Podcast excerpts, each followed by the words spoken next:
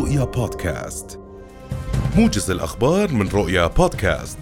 أطلع وزير التخطيط والتعاون الدولي ناصر الشريدة عددا من سفراء وممثلي الدول المانحة على التحديات الاقتصادية التي تواجه المملكة والأعباء الاقتصادية الناجمة عن موجات اللجوء السوري والنموذج الأردني للتعامل مع هذه التحديات. وبين للشريدة التبعات التي يتحملها الأردن نتيجة الأزمة السورية واستضافة أكثر من مليون وثلاثمائة ألف سوري والتي فاقمت من الأعباء على الموازنة العامة والمجتمعات المستضيفة والخدمات العامة مؤكدا أهمية زيادة واستدامة مساندة المجتمع الدولي للأردن في هذا المجال.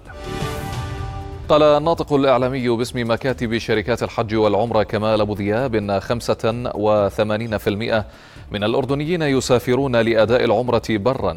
وأكد أبو ذياب أنه وفي حال إصابة أي مواطن أردني أثناء أداء العمرة سيتم علاجه مجانا وعلى نفقة الدولة.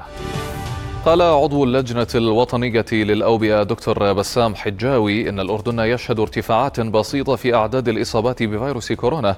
في ظل الانفتاح الشامل وأوضح أن هناك زيادة هذا الأسبوع عن الأسابيع الماضية في أعداد الإصابات إذ إن تطعيم الجرعة الثالثة أصبح ضروريا حتى نبقى في مأمن وفي أعلى مناعة للمواطنين.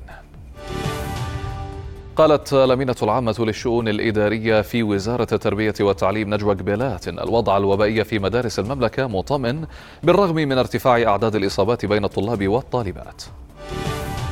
قتل ثمانون شخصا على الأقل في انفجار مستودع للوقود في المنطقة الصناعية من فري تاون عاصمة سيراليون. وقال أحد أعضاء الصليب الأحمر إنه تم انتشار ثمانين جثة من موقع الحادث في الليلة الماضية. مشيرا إلى أن عمليات الإغاثة لا تزال مستمرة منذ صباح هذا اليوم.